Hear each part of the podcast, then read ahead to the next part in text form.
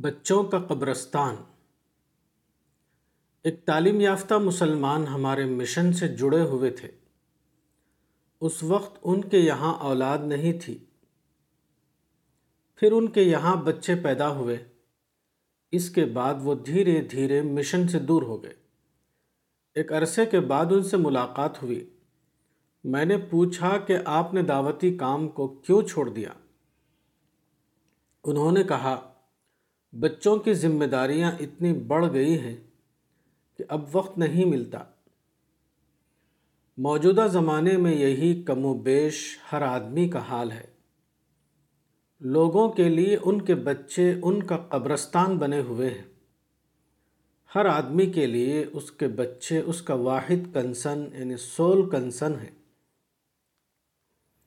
ہر آدمی اپنا پیسہ، اپنا وقت اپنی انرجی، غرض جو کچھ اس کے پاس ہے، وہ اس کو اپنے بچوں کے لیے وقف کیے ہوئے ہے دوسروں کے لیے اس کے پاس صرف زبانی ہمدردی یعنی لپ سروس ہوتی ہے۔ اور اپنی اولاد کے لیے حقیقی عمل، حتیٰ کہ خدا کے لیے یا خدائی کام کے لیے بھی اس کے پاس صرف الفاظ ہوتے ہیں۔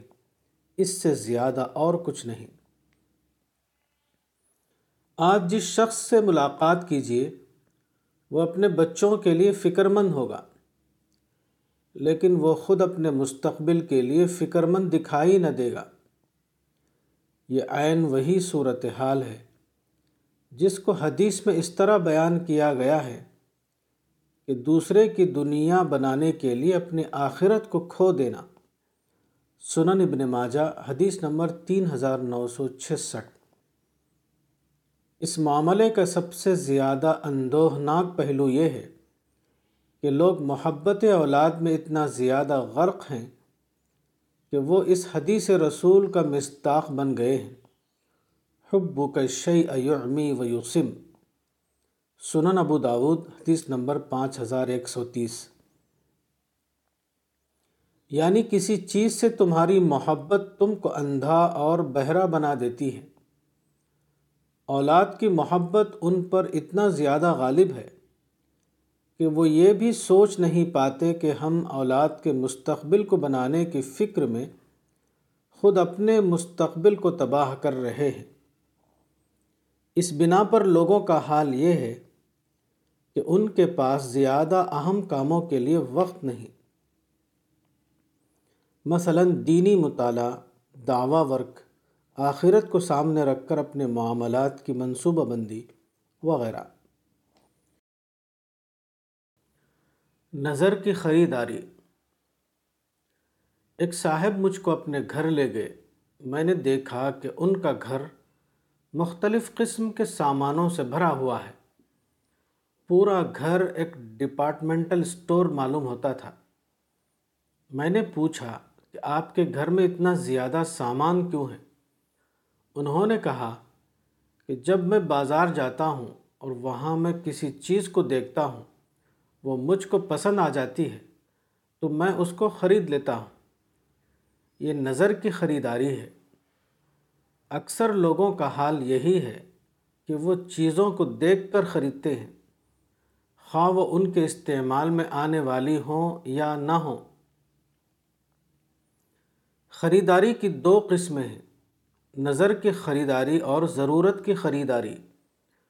نظر کی خریداری وہ ہے جو دیکھ کر کی جائے۔ اس کے برعکس، ضرورت کی خریداری یہ ہے کہ آپ کو ایک چیز کی ضرورت ہو، اس کو حاصل کرنے کے ارادے سے آپ گھر سے نکلیں اور جہاں وہ چیز ملتی ہو، وہاں جا کر اس کو خرید لیں۔ نظر کی خریداری دوسرے الفاظ میں بے مقصد خریداری ہے۔ وہ اپنے وقت اور اپنے مال کو ضائع کرنے کے ہم معنی ہے یہ وہی چیز ہے جس کو قرآن میں مال کی تبذیر الاسراء سورہ نمبر سترہ آیت چھبیس بتایا گیا ہے۔ یعنی مال کو بلا ضرورت بکھیرنا۔ ضرورت کی خریداری ایک ذمہ دارانہ فعل ہے اور نظر کی خریداری ایک غیر ذمہ دارانہ فعل۔ کسی مرد یا عورت کے پاس جو مال ہے، وہ اللہ کا دیا ہوا ہے۔ وہ اللہ کی ایک امانت ہے۔ جو عورت یا مرد مال کو مصرفانہ طور پر خرچ کریں وہ خدا کی دی ہوئی امانت میں خیانت کرتے ہیں۔ وہ ایک ایسا کام کرتے ہیں جس کے لیے آخرت میں ان کی سخت پکڑ ہوگی۔ مال کو جائز ضرورت پر خرچ کرنا ثواب کا کام ہے۔ اس کے برعکس اگر مال کو غیر ضروری مدوں میں خرچ کیا جائے، تو وہ خرچ کرنے والے کے لیے ایک گناہ بن جاتا ہے۔ مال کو خرچ کرنے کے معاملے میں انسان کو بہت زیادہ محتاط ہونا چاہیے۔ پیمپرنگ کا نقصان۔ میرے والد فرید الدین خان کا انتقال دسمبر انیس سو انتیس میں ہوا۔ اس وقت میری عمر تقریباً چھ سال تھی۔ میرے والد اپنے تمام بچوں میں مجھ کو سب سے زیادہ مانتے تھے۔ وہ میرے ساتھ لاڈ پیار یعنی پیمپرنگ کا معاملہ کرتے تھے۔ اس بنا پر میں بہت شوخ ہو گیا تھا اور اکثر تفلانہ شرارتیں کیا کرتا تھا۔ شیخ محمد کامل میرے پھوپا تھے۔ وہ اس کو دیکھ کر غصہ ہوتے تھے۔ وہ میرے والد سے کہتے تھے کہ تم اپنے بیٹے کو خراب کر ڈالو گے۔ لیکن بچپن میں میرے والد کا انتقال ہو گیا۔ میری والدہ زیب النساء وفات انیس سو پچاسی بتاتی تھی کہ والد کی زندگی میں میں بہت بولتا تھا۔ لیکن جب والد کا انتقال ہو گیا تو اچانک میں بالکل بدل گیا۔ میری شوخیاں ختم ہو گئیں۔ اب میں خاموش رہنے لگا۔ یہ میری زندگی کا بہت بڑا واقعہ تھا۔ اگر میرے باپ زیادہ دن تک زندہ رہتے، تو یقینی طور پر میں اسی قسم کا ایک نوجوان بن جاتا، جس کو لاٹ پیار سے بگڑا ہوا بچہ ان اسپوائلڈ اینڈ پیمپرڈ چائلڈ کہا جاتا ہے۔ بات کو میری زندگی میں جو حقیقت پسندی اور سنجیدگی آئی، وہ براہ راست طور پر میری یتیمی کا نتیجہ تھی۔ ایک انسان جب پیدا ہوتا ہے، تو ابتدائی طور پر وہ اپنے والدین کے ساتھ ہوتا ہے۔ لیکن یہ مدت عارضی ہوتی ہے۔ اس کو اپنی بقیہ زندگی والدین کے ماحول سے باہر دوسروں کے درمیان گزارنی پڑتی ہے۔ والدین اپنے بچوں کے ساتھ لاٹ پیار کا معاملہ کرتے ہیں۔ اس لاٹ پیار کا نتیجہ یہ ہوتا ہے کہ بچہ شعوری یا غیر شعوری طور پر سمجھ لیتا ہے کہ مجھ سے محبت کرنے والا وہی ہے جو میرے ساتھ لاٹ پیار یعنی پیمپرنگ کا معاملہ کرے۔ لیکن یہ بچہ جب اپنے گھر سے باہر آتا ہے تو دوسرے لوگوں سے اس کو والدین والا لاٹ پیار نہیں ملتا۔ اب وہ ساری دنیا سے بیزار ہو جاتا ہے۔ اس صورتحال نے تمام عورتوں اور مردوں کو شکایت کی نفسیات میں مبتلا کر دیا ہے۔ جبکہ صحیح یہ تھا کہ لوگوں کے اندر دوسرے انسانوں کے لیے محبت کی نفسیات پیدا ہو۔ کتاب تربیت اولاد مولانا وحید الدین خان، صفحہ نمبر انسٹھ۔ تربیت اولاد۔ حدیث کی مختلف کتابوں میں ایک روایت آئی ہے۔ ایک روایت کے الفاظ یہ ہیں، رسول اللہ صلی اللہ علیہ وسلم نے کہا، باپ کی طرف سے اپنے بیٹے کے لیے اس سے بہتر کوئی عطیہ نہیں کہ وہ اس کو اچھے آداب سکھائے۔ یعنی ما نحل والد ولدا من نحل افضل من ادب حسن. سنن الترمذی حدیث نمبر ایک ہزار نو سو باون. اس حدیث میں بظاہر صرف والد کا ذکر ہے، مگر طبعاً اس سے مراد والد اور والدہ دونوں ہیں۔ نیز ادب کا لفظ یہاں تعلیم و تربیت کے تمام پہلوؤں کے لیے جامع ہے۔ ہاں، خواہ و مذہبی نوعیت کی چیزیں ہوں یا دنیاوی نوعیت کی چیزیں۔ عورت اور مرد کو فطری طور پر اپنی اولاد سے غیر معمولی محبت ہوتی ہے۔ اس حدیث میں بتایا گیا ہے کہ اس محبت کا بہترین استعمال کیا ہے یا کیا ہونا چاہیے۔ وہ استعمال یہ ہے کہ والدین اپنے بچوں کو آداب زندگی سکھائیں۔ وہ اپنے بچوں کو بہتر انسان بنا کر دنیا کے کارزار میں داخل کریں۔ یہ دیکھا گیا ہے کہ والدین اپنی محبت کا استعمال زیادہ تر اس طرح کرتے ہیں کہ وہ اپنے بچوں کی ہر خواہش پوری کرنے میں لگے رہتے ہیں۔ وہ سمجھتے ہیں کہ بچہ جو چاہے وہ اس کے لیے حاضر کر دیا جائے۔ یہی بچے کے لیے محبت کا سب سے زیادہ بڑا استعمال ہے۔ مگر یہ بچوں کے حق میں خیر خواہی نہیں۔ چھوٹا بچہ اپنی خواہشوں کے سوا کچھ اور نہیں جانتا۔ اس کی سوچ بس بس یہ ہوتی ہے کہ اس کے دل میں جو خواہش آئے وہ فوراً پوری ہو جائے۔ مگر یہ طفلانہ سوچ ہے۔ کیونکہ زیادہ اہم بات یہ ہے کہ بچہ ایک دن بڑا ہوگا۔ وہ بڑا ہو کر دنیا کے میدان میں داخل ہوگا۔ زندگی کے اس اگلے مرحلے میں کامیاب ہونے کے لیے بچے کو جس چیز کی ضرورت ہے، وہ یہ کہ وہ آداب حیات سے مسلح ہو کر وہاں پہنچا ہو۔ بچہ جب بالکل چھوٹا ہو، اسی وقت سے اس کی تعلیم و تربیت کا سلسلہ شروع کر دینا چاہیے۔ تاکہ یہ چیزیں عادت بن کر اس کی زندگی میں داخل ہو جائیں۔ زندگی کے ان آداب کے تین خاص پہلو ہیں۔ دین، اخلاق اور ڈسپلن دین کے اعتبار سے بچے کی تربیت کا آغاز پیدائش کے فوراً بعد ہو جاتا ہے جبکہ اس کے کان میں اذان کی آواز داخل کی جاتی ہے۔ یہ علامتی انداز میں اس بات کا اظہار ہے کہ بچے کو دیندار بنانے کا عمل آغاز عمر ہی سے شروع کر دینا ہے۔ یہ کام ماں اور باپ دونوں کو کرنا ہے۔ والدین کی یہ کوشش ہونی چاہیے کہ بچے کے اندر توحید اور اسلامی عقائد خوب پختہ ہو جائیں۔ ذکر اور عبادت اس کی زندگی کے لازمی اجزاء بن کر اس کی شخصیت میں شامل ہو جائیں۔ وہ نماز، روزے کا پابند ہو۔ صدقہ اور خیرات کا شوق اس کے اندر پیدا ہو جائے۔ قرآن اور حدیث سے اس کو اس قدر شغف ہو جائے کہ وہ روزانہ اس کا کچھ نہ کچھ حصہ مطالعہ کرنے لگے۔ اس کو دیکھ کر ہر آدمی یہ کہہ دے کہ یہ بچہ ایک دیندار بچہ ہے۔ اخلاق کی تربیت کی صورت یہ ہے کہ ہر موقع پر بچے کو سکھایا جائے۔ اگر وہ غلطی کرے تو اس کو ٹوکا جائے، حتیٰ کہ اگر ضرورت ہو تو اس کی تنبیہ کی جائے۔ بھائی بہنوں میں لڑائی ہو تو فوراً سمجھایا جائے۔ اگر کبھی بچہ جھوٹ بولے یا کسی کو گالی دے یا کسی کی چیز چرا لے تو نہایت سختی کے ساتھ اس کا نوٹس لیا جائے۔ اور یہ سب بالکل بچپن سے کیا جائے تاکہ بچے کو زندگی میں یہ چیزیں مستقل کردار کے طور پر شامل ہو جائیں۔ یہی طریقہ ڈسپلن کے بارے میں اختیار کرنا ہے۔ بچے کو اوقات کی پابندی سکھائی جائے۔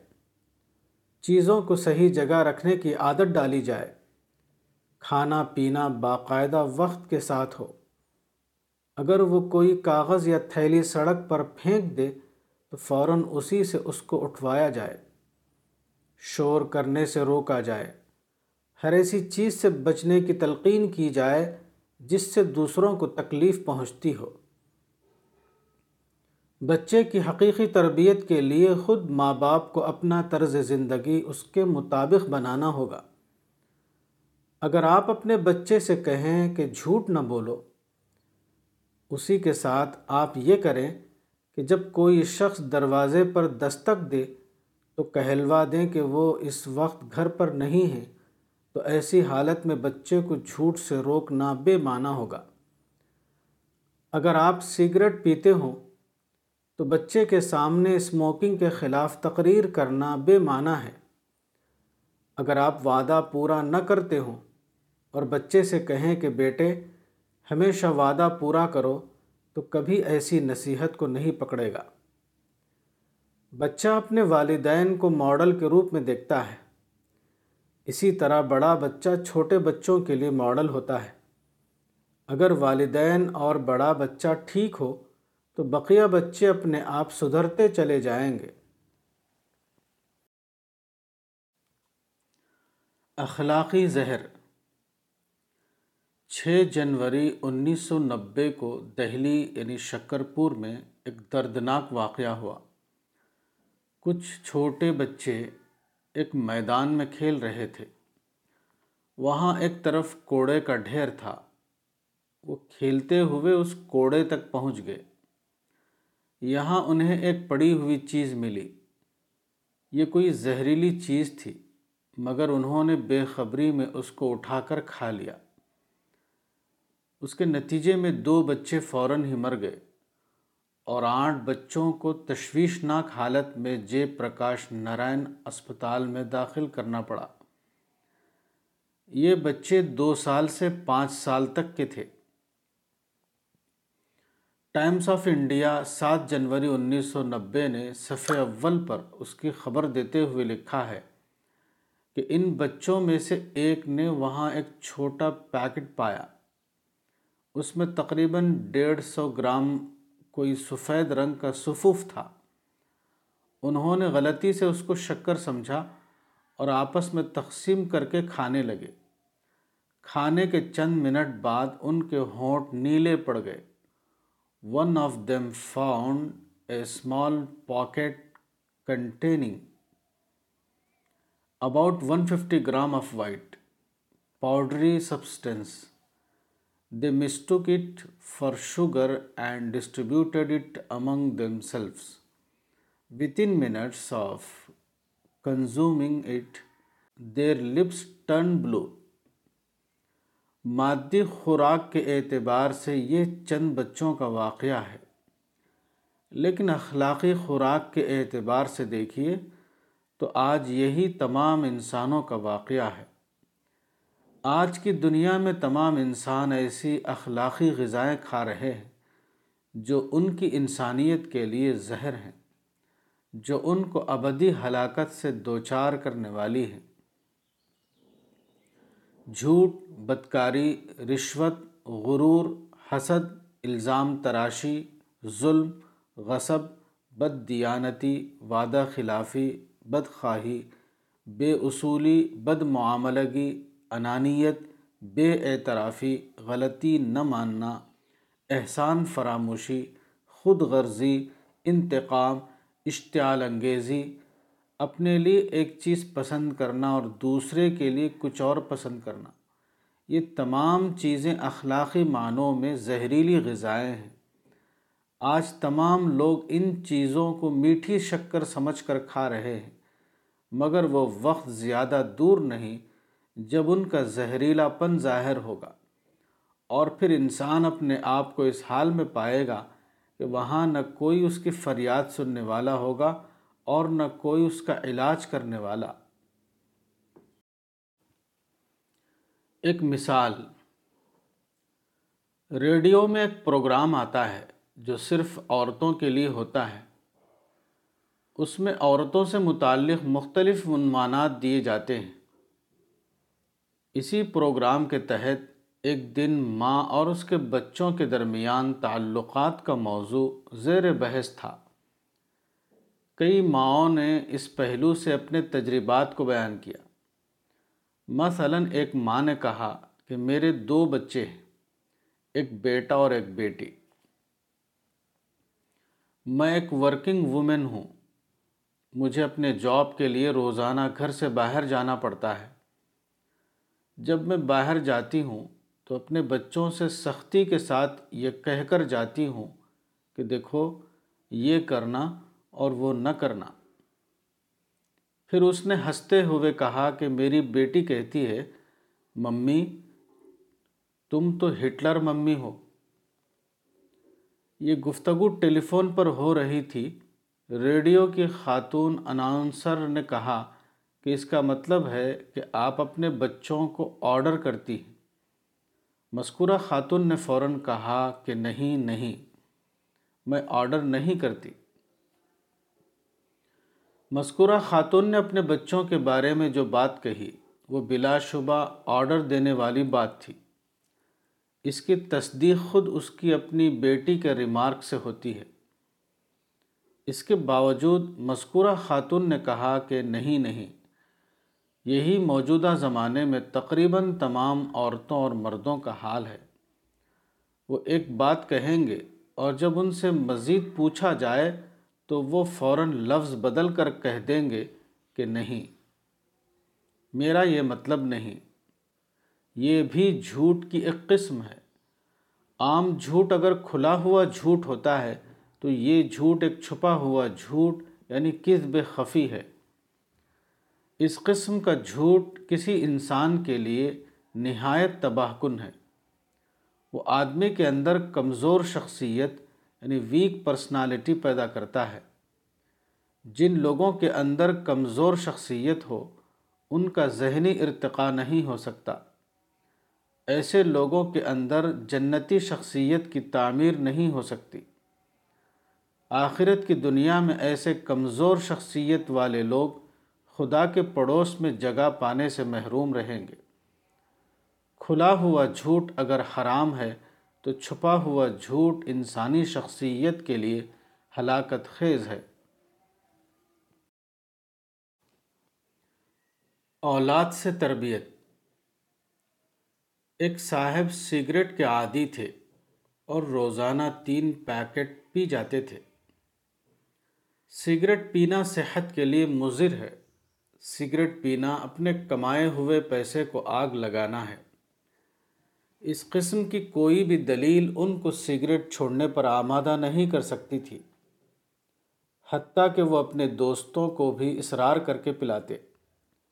چائے پینے کے بعد وہ سگریٹ کا کش لینے کو اتنا ضروری سمجھتے تھے کہ وہ اپنے دوستوں سے کہتے، جو آدمی چائے پی کر سگریٹ نہ پیے، اس کو چائے پینے کا حق نہیں۔ مگر ایک چھوٹے سے واقعے نے ان کی محبوب سگریٹ ان سے چھڑا دی۔ سگریٹ کے ٹکڑے جو وہ پینے کے بعد پھینکتے، ان کو ان کا تین سالہ بچہ فاروق قیصر اٹھا لیتا اور منہ میں لگا کر پیتا۔ ملک عبد الشکور صاحب اس کو منع کرتے، مگر وہ نہ مانتا۔ ایک روز ایسا ہوا کہ بچے کی ماں نے سختی سے بچے کو منع کیا، تو بچے نے کہا، ابا بھی تو پیتے ہیں۔ ملک عبد الشکور صاحب نے بچے کی زبان سے یہ سنا تو ان کو سخت جھٹکا لگا۔ اگرچہ وہ دوستوں کے سامنے اپنی سگریٹ نوشی پر قصیدہ پڑھتے تھے، مگر ان کا دل خوب جانتا تھا۔ کہ سگریٹ پینا ایک بری عادت ہے، جس کا انجام نہ صرف صحت اور پیسے کی بربادی ہے، بلکہ وہ اخلاق کو بھی بگاڑنے والا ہے۔ جب کوئی شخص ان سے سگریٹ چھوڑنے کو کہتا، تو وہ اس کے خلاف لفظی دلائل کا انبار لگا دیتے۔ مگر ان دلائل کی حقیقت اس کے سوا اور کچھ نہ تھی کہ وہ اپنے ایک نشے کو چھوڑنے کے لیے تیار نہ تھے۔ اور اس کے لیے بھی تیار نہ تھے کہ اپنی غلطی کو مان لیں۔ اس لیے وہ لفظی تعویلات کے سہارے اپنے کو حق بجانب ثابت کرتے تھے۔ وہ اس کی ضرورت ہی نہیں سمجھتے تھے کہ سگریٹ کے خلاف کسی دلیل پر سنجیدگی کے ساتھ غور کریں۔ مگر جب سگریٹ کا سوال بچے کی زندگی کا سوال بن گیا تو اچانک وہ سنجیدہ ہو گئے۔ ان کے ذہن سے وہ تمام پردے ہٹ گئے جنہوں نے ایک سادہ سی حقیقت کو سمجھنا ان کے لیے ناممکن بنا دیا تھا۔ جو شخص مضبوط دلائل کے آگے ہتھیار ڈالنے پر تیار نہ ہوتا تھا، وہ ایک بچے کے کمزور الفاظ کے آگے بالکل ڈہ گیا۔ اگر میں خود سگریٹ پیتا رہوں، تو میں اپنے بچے کو سگریٹ پینے سے باز نہیں رکھ سکتا۔ انہوں نے سوچا، بچے کا یہ کہنا کہ ابا بھی تو پیتے ہیں، ان کے لیے ایک ایسا ہتھوڑا بن گیا جس کی ضرب کو برداشت کرنے کی طاقت ان کے اندر نہ تھی۔ بچے کی زبان سے یہ الفاظ سن کر ان کو سخت جھٹکا لگا۔ انہوں نے ایک لمحے کے اندر وہ فیصلہ کر لیا جس کے لیے ان کے دوستوں کو مہینوں اور سالوں کی کوشش بھی ناکافی ثابت ہوئی تھی۔ یہ رمضان کا مہینہ تھا۔ انہوں نے طے کر لیا کہ وہ سگریٹ پینا بالکل چھوڑ دیں گے۔ انہوں نے نہ صرف اگلے دن سگریٹ نہیں پی، بلکہ مستقل طور پر سگریٹ نوشی ترک کر دی۔ ان کو سگریٹ سے محبت تھی، مگر بیٹے سے اس سے زیادہ محبت تھی۔ اس نے بیٹے کی خاطر سگریٹ کو چھوڑ دیا۔ اسی طرح ہر آدمی کو اپنے مفادات اور مصالح سے محبت ہوتی ہے۔ اسلام یہ ہے کہ خدا کی محبت اتنی بڑھ جائے کہ اس کی خاطر آدمی دنیا کے مفادات اور مصالح کو قربان کر دے۔ امریکہ میں مقیم ایک مسلمان سے ملاقات ہوئی۔ انہوں نے کہا کہ اپنے بچوں کے بارے میں ہم کو یہ فکر رہتی ہے کہ ہمارے بعد دینی اعتبار سے ان بچوں کا کیا حال ہوگا؟ انہوں نے بتایا کہ ہمارے بچے سیکولر اسکولوں میں پڑھتے ہیں۔ البتہ ہم اپنے گھر پر اسی کے ساتھ بچوں کی دینی تربیت کرنے کی کوشش کرتے ہیں۔ امریکہ میں اس کو ہوم اسکولنگ کہا جاتا ہے۔ میں نے کہا کہ جب آپ نے امریکہ میں رہنے کا فیصلہ کیا تو آپ کو یہ جاننا چاہیے کہ آپ یہاں کے کلچر سے اپنے بچوں کو محفوظ نہیں رکھ سکتے۔ اس کلچرل سیلاب کا مقابلہ ہوم اسکولنگ کے ذریعے کرنا ایسا ہی ہے جیسے کاغذ کی دیوار سے سیلاب کا مقابلہ کرنا۔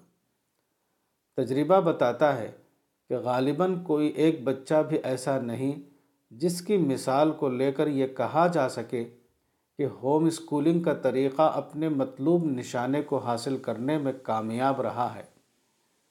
ایسی حالت میں صحیح طریقہ یہ ہے کہ ایک طرف گھر کے ماحول کو بدلا جائے اور دوسری طرف بچوں کے اندر دعوتی ذہن پیدا کیا جائے۔ گھر میں سادگی یعنی سمپلسٹی اور بچوں کے اندر دعوتی ذہن پیدا کیے بغیر اس کلچرل سیلاب کا مقابلہ کرنا ممکن نہیں ہے۔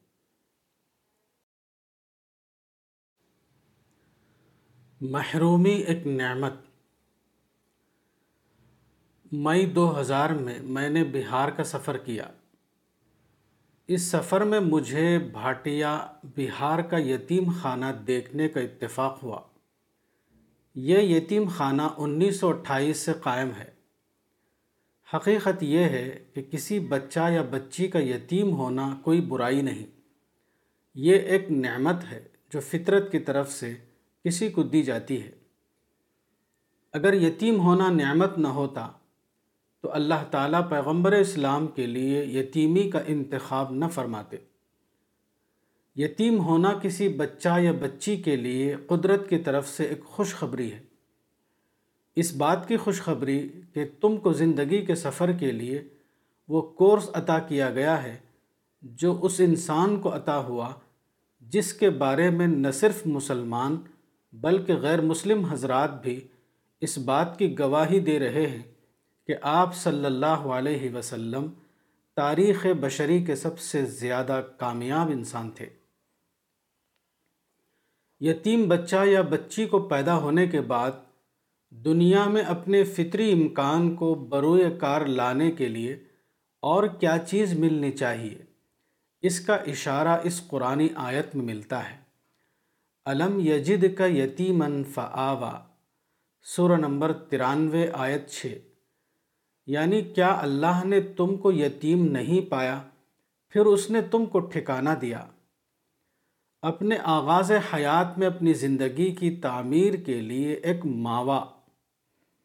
میں سمجھتا ہوں کہ یہ یتیم خانہ اور اسی طرح تمام یتیم خانے اسی آیت کی عملی تفسیر ہیں۔ وہ یتیموں کو ماوا فراہم کرتے ہیں۔ اس طرح کے کام کو میں اپنی زبان میں منصوبہ خداوندی سمجھتا ہوں۔ ایک صاحب نے اپنا قصہ بتاتے ہوئے کہا کہ میں بچپن میں یتیم ہو گیا تھا۔ میرے رشتہ داروں نے مجھے یتیم خانے میں داخل کر دیا۔ میرے ساتھ دو یتیم بچے اور تھے۔ ہم تینوں نے یتیم بچوں کی حیثیت سے یتیم خانے میں پرورش پائی۔ اس وقت بظاہر ہمارا کوئی مستقبل نہ تھا، مگر آج ہم تینوں اللہ کے فضل سے کامیاب زندگی گزار رہے ہیں۔ میں نے کہا کہ یہ آپ کے اسی یتیم ہونے کا نتیجہ ہے۔ یتیمی کی حالت بہترین حالت ہے۔ یتیمی آدمی کے اندر خود شناسی پیدا کرتی ہے۔ وہ آدمی کے اندر خود کفیل بننے کا جذبہ ابھارتی ہے۔ یتیم آدمی سمجھتا ہے کہ میرا کوئی سہارا نہیں، اس لیے مجھ کو خود ہی سارا عمل کرنا ہے۔ اس طرح وہ دوسروں سے زیادہ محنت کرنے لگتا ہے۔ یتیمی کے حالات آدمی کو ہیرو بنا دیتے ہیں۔ ڈفرینٹلی ایبلڈ پرسن اکتوبر دو ہزار میں میں نے بھوپال کا سفر کیا۔ اس دوران میں نے جو چیزیں دیکھیں، ان میں سے ایک رفاہی ادارہ بھی تھا، جو ڈفرینٹلی ایبلڈ بچوں کے لیے قائم کیا گیا تھا۔ اس کا نام شبھم وکلانگ سیوا سمیتی ہے۔ یہ ادارہ انیس سو اسی میں قائم ہوا ہے۔ میں نے ان بچوں کو دیکھا جن کی تعداد ترسٹھ ہے۔ ان میں ہندو اور مسلمان دونوں بچے شامل ہیں۔ میں نے کئی بچوں سے بات کی۔ دو بچوں سے ہونے والی بات کو یہاں نقل کیا جاتا ہے۔ سنتوش چورسیا، عمر چودہ سال سے میں نے پوچھا کہ آپ یہاں کیا کرتے ہیں؟ انہوں نے کہا کہ پڑھتے ہیں۔ میں نے پوچھا کہ آپ کیا سوچتے ہیں؟ انہوں نے جواب دیا کہ پڑھ لکھ کر میں اپنے پیروں پر کھڑا ہوں گا۔ ایک بچہ جس نے اپنا نام شنکر شرما عمر بارہ سال بتایا، وہ بھی اپنے دونوں پیروں سے معذور تھا۔ میں نے پوچھا کہ آپ پڑھنے کے بعد کیا کریں گے؟ اس نے جواب دیا، میں پڑھ کر اپنے پیروں پر کھڑا ہونا چاہتا ہوں۔ یہ بات وہ بچے کہہ رہے تھے جو اپنے دونوں پیروں سے معذور تھے اور جسمانی طور پر کھڑے نہیں ہو سکتے تھے۔ میں نے سوچا کہ علم میں کیسی عجیب طاقت ہے۔ علم آدمی کو اس حد تک باشعور بناتا ہے کہ وہ جسمانی طور پر کمزور ہوتے ہوئے بھی ذہنی طور پر اتنا طاقتور ہو جائے کہ اس کی جسمانی کمزوری ترقی کے راہ میں حائل نہ ہو سکے۔ مزید یہ کہ موجودہ زمانے میں یہ بات ریسرچ سے ثابت ہو گئی ہے کہ کوئی شخص مطلق معنوں میں قوی یا ضعیف نہیں ہوتا۔ چنانچہ پہلے معذور کے لیے ڈس ایبلڈ کا لفظ بولا جاتا تھا۔ مگر اب یہ لفظ متروک ہو گیا ہے۔ اب ایسے افراد کو ڈفرینٹلی ایبلڈ کہا جاتا ہے۔ یعنی ایک اعتبار سے معذور اور دوسرے اعتبار سے طاقتور۔ استحقاق پیدا کیجیے۔ M A Khan higher secondary کے امتحان میں اچھے نمبر سے پاس ہوئے تھے۔ مگر کسی وجہ سے وہ بر وقت آگے داخلہ نہ لے سکے۔ یہاں تک کہ اکتوبر کا مہینہ آ گیا۔ اب بظاہر کہیں داخلہ ملنے کی صورت نہ تھی۔ تاہم تعلیم کا شوق ان کو ہندو سائنس کالج کے پرنسپل کے دفتر میں لے گیا۔ جناب، میں بی ایس سی میں داخلہ لینا چاہتا ہوں۔ انہوں نے ہندو پرنسپل سے کہا، یہ اکتوبر کا مہینہ ہے، داخلے بند ہو چکے ہیں، اب کیسے تمہارا داخلہ ہوگا؟ بڑی مہربانی ہوگی اگر آپ داخلہ لے لیں، ورنہ میرا پورا سال بیکار ہو جائے گا۔ ہمارے یہاں تمام سیٹیں بھر چکی ہیں۔ اب مزید داخلے کی کوئی گنجائش نہیں۔ پرنسپل اتنی بے رخی برت رہا تھا کہ بظاہر ایسا معلوم ہوتا تھا کہ وہ ہرگز داخلہ نہیں لے گا۔ اور اگلا جملہ طالب علم کو شاید یہ سننا پڑے گا کہ کمرے سے نکل جاؤ۔ مگر طالب علم کے اصرار پر اس نے بد دلی سے پوچھا، تمہارے مارکس کتنے ہیں؟ پرنسپل کا خیال تھا کہ اس کے نمبر یقیناً بہت کم ہوں گے، اس لیے اس کو کہیں داخلہ نہیں ملا۔ چنانچہ طالب علم جب اپنے خراب نتیجے کو بتائے گا، تو اس کی درخواست کو رد کرنے کے لیے معقول وجاہات آ جائے گی۔ مگر طالب علم کا جواب اس کی امید کے خلاف تھا۔ اس نے کہا، جناب، پچاسی فیصد۔ Sir eighty five percent. اس جملے نے پرنسپل پر جادو کا کام کیا۔ فوراً اس کا موڈ بدل گیا۔ اس نے کہا، بیٹھو بیٹھو۔ اس کے بعد اس نے طالب علم کے کاغذات دیکھے۔ اور جب کاغذات نے تصدیق کر دی کہ واقعی وہ پچاسی فیصد نمبروں سے پاس ہوا ہے، تو اسی وقت اس نے پچھلی تاریخ میں درخواست لکھوائی۔ اس نے ایم اے خاں کو نہ صرف تاخیر کے باوجود اپنے کالج میں داخل کر لیا، بلکہ کوشش کر کے ان کو ایک وظیفہ بھی دلوایا۔ یہی طالب علم اگر اس حالت میں پرنسپل کے پاس جاتا کہ وہ تھرڈ کلاس میں پاس ہوتا اور پرنسپل اس کا داخلہ نہ لیتا، تو طالب علم کا تأثر کیا ہوتا؟ وہ اس طرح لوٹتا کہ اس کے دل میں نفرت اور شکایت بھری ہوتی۔ وہ لوگوں سے کہتا کہ یہ سب تعصب کی وجہ سے ہوا ہے، ورنہ میرا داخلہ ضرور ہونا چاہیے تھا۔ داخلہ نہ ملنے کی وجہ اس کا خراب نتیجہ ہوتا، مگر اس کا ذمہ دار وہ ہندو کالج کو قرار دیتا۔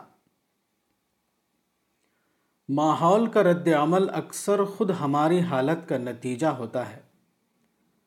مگر ہم اس کو ماحول کی طرف منسوب کر دیتے ہیں تاکہ اپنے آپ کو بری و ذمہ ثابت کر سکے۔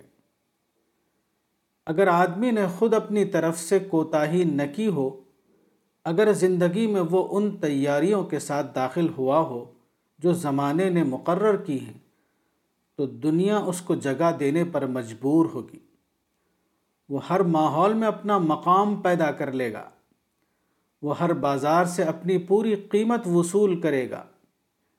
مزید یہ کہ ایسی حالت میں اس کے اندر اعلیٰ اخلاقیات کی پرورش ہوگی۔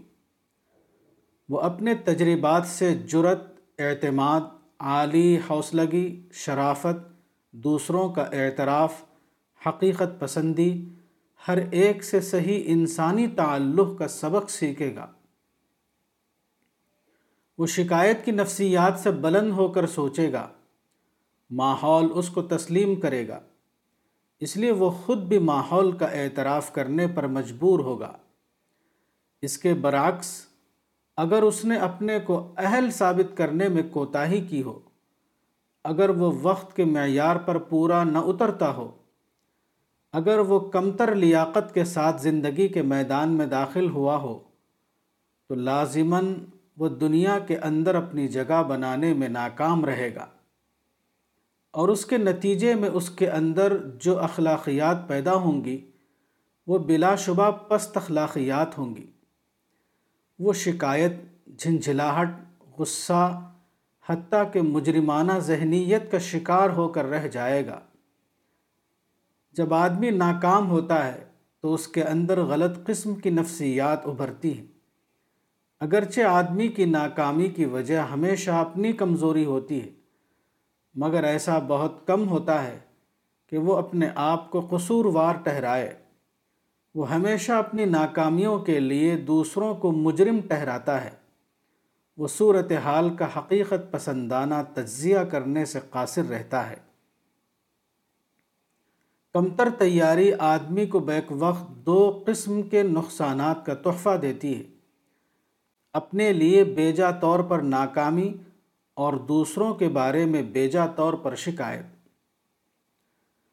پتھر ہر ایک کے لیے سخت ہے، البتہ وہ اس آدمی کے لیے نرم ہو جاتا ہے جو اس کو توڑنے کا اوزار رکھتا ہو۔ یہی صورت ہر معاملے میں پیش آتی ہے۔ اگر آپ لیاقت اور اہلیت کے ساتھ زندگی کے میدان میں داخل ہوئے ہوں تو آپ اپنی واقعی حیثیت سے بھی زیادہ حق اپنے لیے وصول کر سکتے ہیں۔ وقت گزرنے کے بعد بھی ایک اجنبی کالج میں آپ کا داخلہ ہو سکتا ہے۔ لیکن اگر لیاقت اور اہلیت کے بغیر آپ نے زندگی کے میدان میں قدم رکھا ہے، تو آپ کو اپنا واقعی حق بھی نہیں مل سکتا۔ گیس نیچے نہیں سماتی تو اوپر اٹھ کر اپنے لیے جگہ حاصل کرتی ہے۔ پانی کو اونچائی آگے بڑھنے نہیں دیتی تو وہ نشیب کی طرف سے اپنا راستہ بنا لیتا ہے۔ درخت سطح کے اوپر قائم نہیں ہو سکتا تو وہ زمین پھاڑ کر اس سے اپنے لیے زندگی کا حق وصول کر لیتا ہے۔ یہ طریقہ جو غیر انسانی دنیا میں خدا نے اپنے براہ راست انتظام کے تحت قائم کر رکھا ہے، وہی انسان کو بھی اپنے حالات کے اعتبار سے اختیار کرنا ہے۔ ہر آدمی جو دنیا میں اپنے آپ کو کامیاب دیکھنا چاہتا ہو، اس کو سب سے پہلے اپنے اندر کامیابی کا استحقاق پیدا کرنا چاہیے۔ اس کو چاہیے کہ وہ اپنے آپ کو جانے۔ اور پھر اپنے حالات کو سمجھے، اپنی قوتوں کو صحیح ڈھنگ سے منظم کرے۔ جب وہ ماحول کے اندر داخل ہو تو اس طرح داخل ہو کہ اس کے مقابلے میں اپنی اہلیت ثابت کرنے کے لیے وہ اپنے آپ کو پوری طرح مسلح کر چکا ہو۔ اس نے حالات سے اپنی اہمیت منوانے کے لیے ضروری سامان کر لیا ہو۔ اگر یہ سب ہو جائے تو اس کے بعد آپ کے عمل کا جو دوسرا لازمی نتیجہ سامنے آئے گا، وہ وہی ہوگا جس کا نام ہماری زبان میں کامیابی ہے۔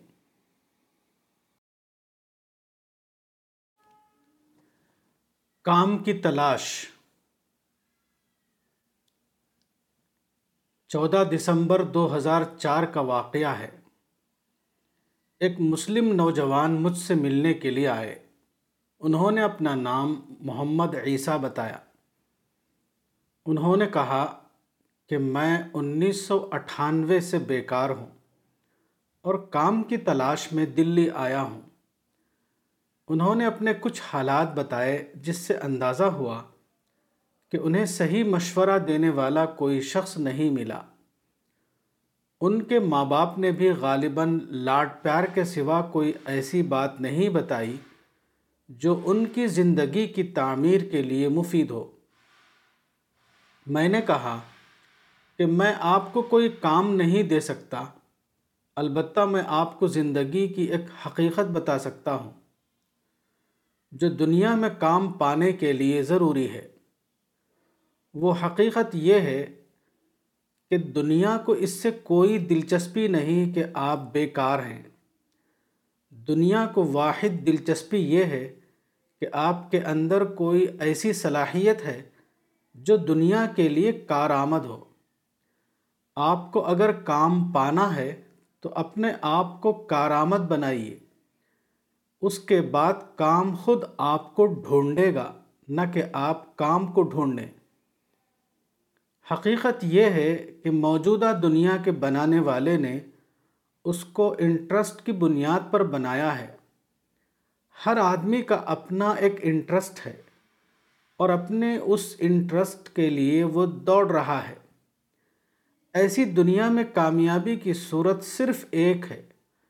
وہ یہ کہ آپ یہ ثابت کر سکیں کہ آپ دنیا کے انٹرسٹ کو پورا کر سکتے ہیں۔ دنیا کے کام آئیے اور دنیا آپ کو کام دینے پر مجبور ہو جائے گی۔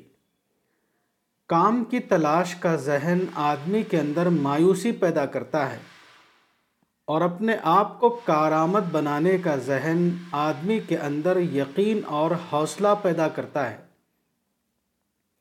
آدمی کو چاہیے کہ وہ دوسروں سے امید نہ رکھے، وہ اپنے کام کو خود اپنے اندر تلاش کرے، وہ اپنی صلاحیت کو دریافت کرے۔ اور اپنی اس صلاحیت کو ترقی دے کر اپنے آپ کو سماج کے لیے کارآمد بنائے۔ وہ اتنی تیاری کرے کہ وہ دوسروں کی ضرورت بن جائے۔ دنیا میں کامیابی کا راز یہی ہے۔ کتاب تربیت اولاد، مولانا وحید الدین خان، صفحہ نمبر بہتر۔ تعلیم و تربیت۔ اگست انیس سو پینتالیس میں جاپان مکمل طور پر تباہ ہو گیا۔ اس نے سیاسی آزادی بھی کھو دی اور معاشی استقلال بھی۔ اس کے بعد جاپان نے یہ کیا کہ سیاسی آزادی کے مسئلے کو چھڑے بغیر معاشی استقلال کے لیے جد و جہد شروع کر دی۔ اس طریقہ کار کے ذریعے جاپان نے اتنی کامیابی حاصل کی کہ آج وہ سپر اقتصادی طاقت شمار کیا جاتا ہے۔ انیس سو نبے تک جاپان دنیا کو پانچ کھرب ڈالر قرض کے طور پر دے چکا تھا۔ اندازہ ہے کہ انیس سو پچانوے تک جاپان کے عالمی قرضے کی مقدار دس کھرب ڈالر ہو چکی ہوگی۔ جاپان انیس سو پینتالیس میں امریکہ کا سیاسی محکوم تھا۔ آج جاپان نے خود امریکہ کو اپنا اقتصادی مقروض بنا لیا ہے۔ پاکستان کے ایک کالم نویس مسٹر ابو ذر غفاری مئی انیس سو بانوے میں کابل گئے۔ وہاں ان کی ملاقات ایک جاپانی صحافی سے ہوئی۔ انہوں نے جاپانی صحافی سے پوچھا، جاپان کی اس حیران کن ترقی کا راز کیا ہے؟ کس طرح ایسا ہوا کہ جاپان نے ایک ناممکن کو ممکن بنا دیا؟ جاپانی صحافی نے جواب دیا کہ جاپان کی اعلیٰ ترقی کا راز جاپانی قوم کے اعلیٰ کردار میں چھپا ہوا ہے۔ اس نے کہا کہ ہمارے پاس قدرتی وسائل نہیں، اس لیے ہم اپنے بچوں ہی کو اپنا سب سے بڑا سرمایہ سمجھتے ہیں۔ جاپان کا ایک ایک گھر گویا جاپانی بچے کی تربیت گاہ ہے۔ جاپان کے لوگ اپنے بہترین وسائل اپنے بچے کی تعلیم پر صرف کرتے ہیں۔ چنانچہ جاپانی قوم اس وقت مکمل طور پر ایک تعلیم یافتہ قوم ہے۔ ہمارے یہاں جہالت کا کوئی وجود نہیں۔ جاپان میں اتنے زیادہ سائنسی تعلیم یافتہ لوگ ہیں کہ آپ جاپان کو ایک سائنسی قوم کہہ سکتے ہیں۔ اس تعلیم و تربیت نے جاپان کے لوگوں میں اعلیٰ ترین قومی کیریکٹر پیدا کر دیا ہے۔ مثلا، جاپانی قوم انتہائی محبت وطن قوم ہے۔ اگر قوم کا ایک روپیے کا نقصان ہو رہا ہو، تو ایک جاپانی اپنی قوم کو ایک روپیے کے نقصان سے بچانے کے لیے اپنا سو روپیے کا نقصان کروا لینے کو اپنے لیے اعزاز سمجھے گا۔ نوائے وقت لاہور بارہ جولائی انیس سو بانوے۔ جاپان نے حریف سے ٹکراؤ کو چھوڑا۔ اس کے بعد ہی یہ ممکن ہوا کہ وہ اپنے یہاں اعلیٰ سائنسی معاشرہ وجود میں لا سکے۔ یہی دنیا میں ترقی اور کامیابی کا واحد راستہ ہے۔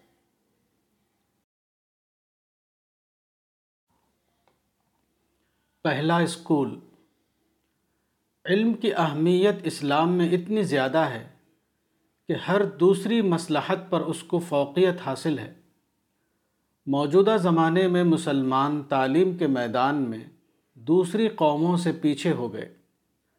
اور اس کی سب سے بڑی وجہ یہ تھی کہ موجودہ زمانے میں جو تعلیمی ادارے قائم ہوئے، ان کے اساتذہ زیادہ تر غیر مسلم تھے۔ مسلمانوں کے رہنماؤں نے کہا کہ یہ غیر مسلم استاد ہمارے بچوں کو خراب کر دیں گے۔ اس لیے ان اداروں میں مسلمانوں کو داخل کرنا درست نہیں۔ اس کے نتیجے میں مسلمان تعلیم میں بہت پیچھے ہو گئے۔ یہ مصلحت درست نہ تھی۔ اس کا ثبوت یہ ہے کہ اسلام کی تاریخ میں جو سب سے پہلا اسکول کھولا گیا، اس کے تمام استاد غیر مسلم تھے۔ یہ اسکول مدینہ میں مشرق قیدیوں کے ذریعے کھولا گیا۔ بعض لوگ صفہ کو پہلا اسلامی مدرسہ کہتے ہیں، مگر صفہ تربیت گاہ تھا، نہ کہ تعلیم گاہ۔ اسلام کی پہلی تعلیم گاہ یقیناً وہ ہے جو غزوہ بدر کے قیدیوں کے ذریعے مدینہ میں قائم کی گئی، اور اس کے ٹیچر سب کے سب مشرق اور غیر مسلم تھے۔ حتیٰ کہ اس تعلیمی نظام کی بنا پر مدینہ میں مسائل بھی پیدا ہوئے۔ مثلا مسند احمد بن حنبل کی ایک روایت میں بتایا گیا ہے کہ رسول اللہ صلی اللہ علیہ وسلم نے بدر کے قیدیوں کا فدیہ یہ مقرر کیا کہ وہ انصار کے لڑکوں کو لکھنا پڑھنا سکھا دیں۔ اس کے بعد ایک روز ایک لڑکا روتا ہوا اپنی ماں کے پاس آیا۔ ماں نے پوچھا تمہارا حال کیا ہے؟ اس نے کہا کہ میرے معلم نے مجھ کو مارا ہے۔ جعل رسول اللہ صلی اللہ علیہ وسلم فداءہم ان يعلموا اولاد الانصار الكتابت قال، فجاء غلام يوما يبكي الى ابيه فقال، ما شأنك قال ضربني معلمي مسند احمد، حدیث نمبر دو ہزار دو سو سولہ۔ یہ قیدی سب کے سب اسلام کے دشمن تھے۔ ان کو چھوڑنے میں یہ اندیشہ تھا کہ وہ دوبارہ اسلام کے خلاف مسئلہ بنیں گے۔ اس کے باوجود انہیں تعلیم کی قیمت پر چھوڑ دیا گیا۔ اس سے معلوم ہوا کہ تعلیم کی اہمیت اسلام میں اتنی زیادہ ہے کہ ہر اندیشے کو نظر انداز کر کے اسے حاصل کرنا چاہیے۔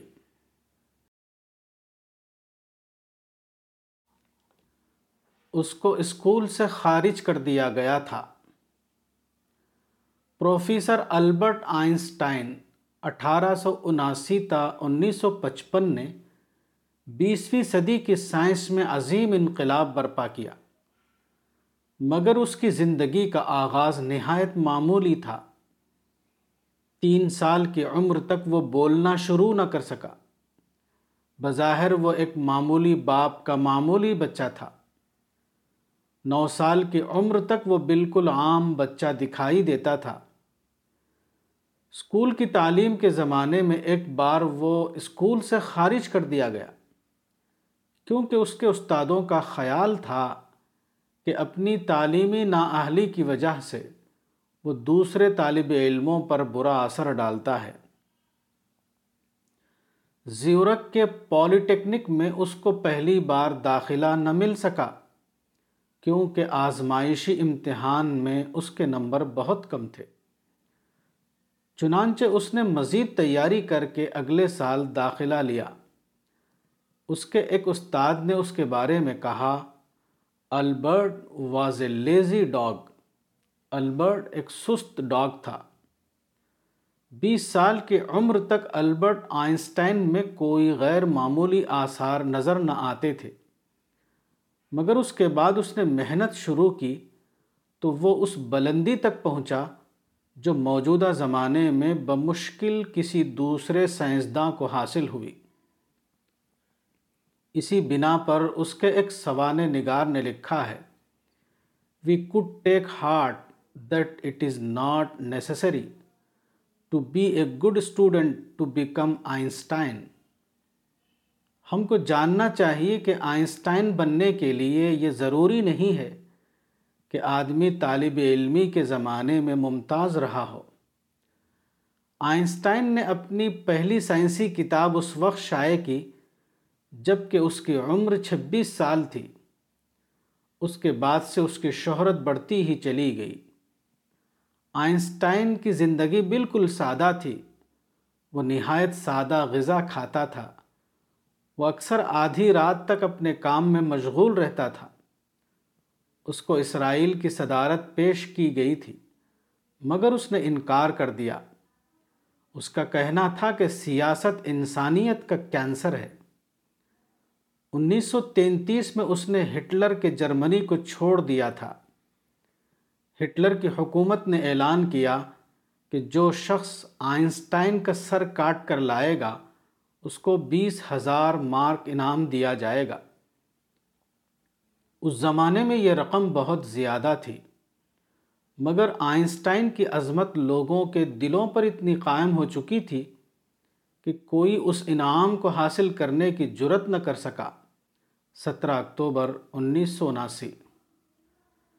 تاریخ میں اس طرح کی بہت مثالیں ہیں جو بتاتی ہیں کہ بڑا انسان بننے کے لیے بڑا بچہ پیدا ہونا ضروری نہیں۔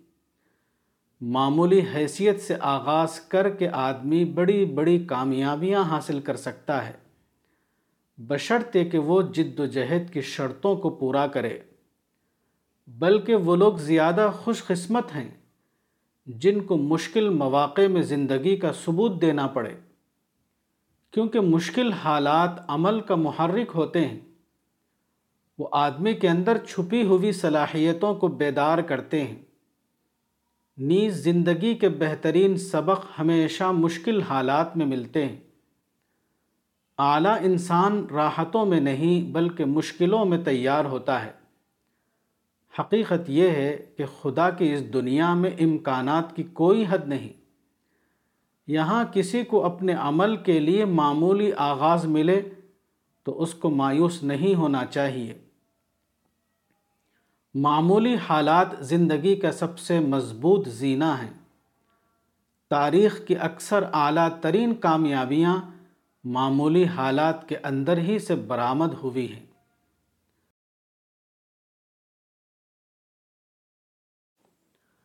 تعلیم کی طرف۔ بی بی سی لندن کے اردو شعبے کی ایک ٹیم نے انڈیا کی ریاست گجرات کا دورہ کیا۔ وہاں اس نے خاص طور پر گجرات کے مسلمانوں سے ملاقات کی اور اس موضوع پر ایک رپورٹ تیار کی۔ اس رپورٹ کا ایک حصہ میں نے بائیس جولائی دو ہزار چار کو بی بی سی لندن کے نشریے میں سنا۔ اس نشریے میں بتایا گیا تھا کہ ریاست میں پچھلے فرقہ وارانہ فساد فروری تا مارچ دو ہزار دو کے بعد گجرات کے مسلمانوں میں بڑے پیمانے پر ایک نیا رجحان پیدا ہوا ہے۔ اب یہاں کا ہر مسلمان تعلیم کے بارے میں سوچتا ہے۔ ہر ایک یہ کہہ رہا ہے کہ اپنے بچوں کو پڑھاؤ۔ یہ ایک نیا رجحان ہے۔ انیس سو سینتالیس کے بعد ہندوستانی مسلمانوں میں مسلسل طور پر ایک ہی ذہن پایا جا رہا تھا۔ وہ تھا شکایت اور احتجاج کی نفسیات کا شکار ہونا۔ نیز تشدد کا جواب تشدد سے دینا۔ نصف صدی سے زیادہ مدت کے تجربے کے بعد یہ نظریہ ناکام ثابت ہوا۔ اب پہلی بار مسلمانوں میں یہ طرز فکر پیدا ہوا ہے کہ جوابی ذہن کے تحت سوچنا اور ماضی کے تلخ تجربوں میں جینا ایک بے فائدہ کام ہے۔ اب وہ پہلی بار پیچھے کو بھلا کر آگے کی طرف سوچ رہے ہیں۔ وہ انتقام کے بجائے تعمیر کا نظریہ اپنا رہے ہیں۔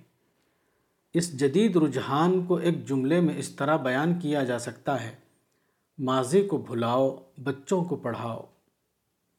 انیس سو سینتالیس کے بعد پیش آنے والے ناخوشگوار واقعات کے نتیجے میں تمام ہندوستانی مسلمان رد عمل کی نفسیات کے شکار ہو گئے تھے۔ راقم الحروف نے پہلی بار مسلمانوں کو یہ بتانا شروع کیا کہ زندگی کا راز مثبت سوچ میں ہے، نہ کہ منفی سوچ میں۔ انیس سو پینسٹھ میں یہ کوشش میں نے لکھنؤ کے ہفت روزہ ندائے ملت کے ذریعے شروع کی۔ اس کے بعد انیس سو سڑسٹھ سے یہ کام دہلی کے ہفت روزہ الجمعیہ کے ذریعے جاری رہا۔ اس کے بعد انیس سو چھہتر میں میں نے دہلی سے ماہ نامہ الرسالہ جاری کیا۔ پھر زیادہ منظم انداز میں اس کام کو کرنے لگا۔ اس کے علاوہ، ملک کے مختلف اخبارات اور جرائد میں مسلسل اس کی تائید میں مضامین شائع کیے۔ پورے ملک میں سفر کر کے جلسوں اور اجتماعات کی صورت میں اس مثبت پیغام کو مسلمانہ نے ہند تک پہنچایا۔ یہ نقطہ نظر مسلمانوں کے لیے اجنبی تھا۔ ایک عربی مثل ہے، الناس اعداء ما جہلو یعنی لوگ اس چیز کے دشمن بن جاتے ہیں جس سے وہ بے خبر ہیں۔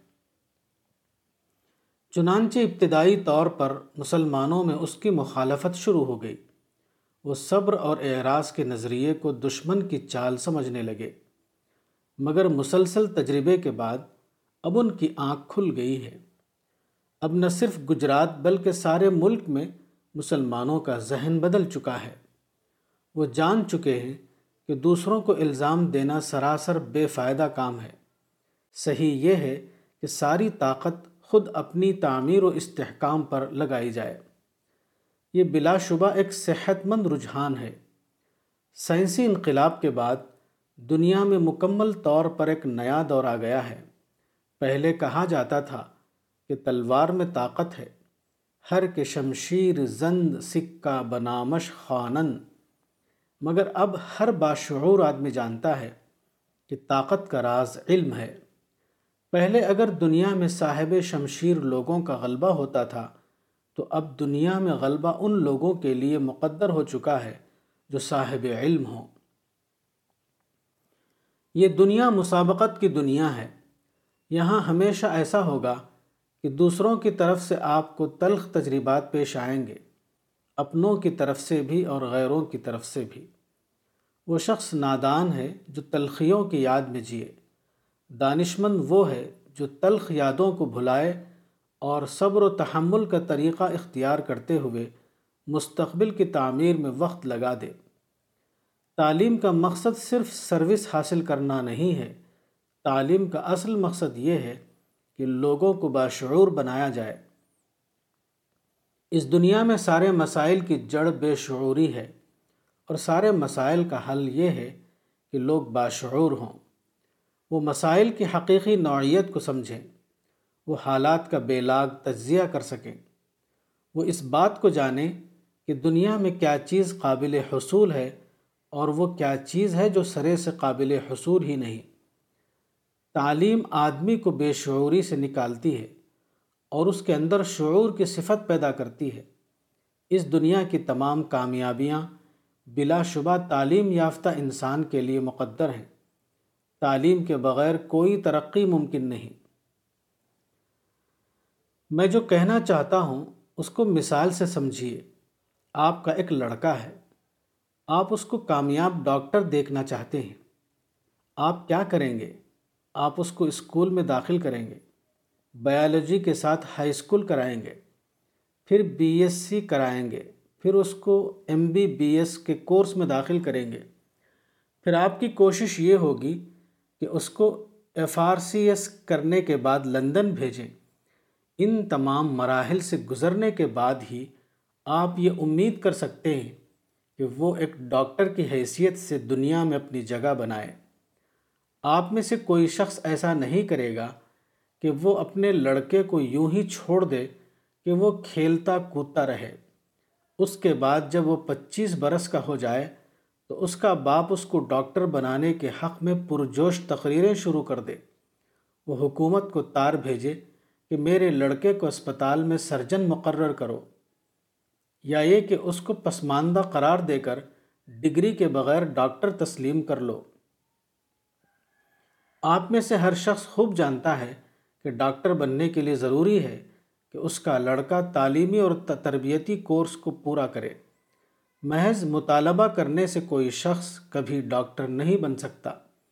یہ دنیا استحقاق کی دنیا ہے، مطالبات کی دنیا نہیں۔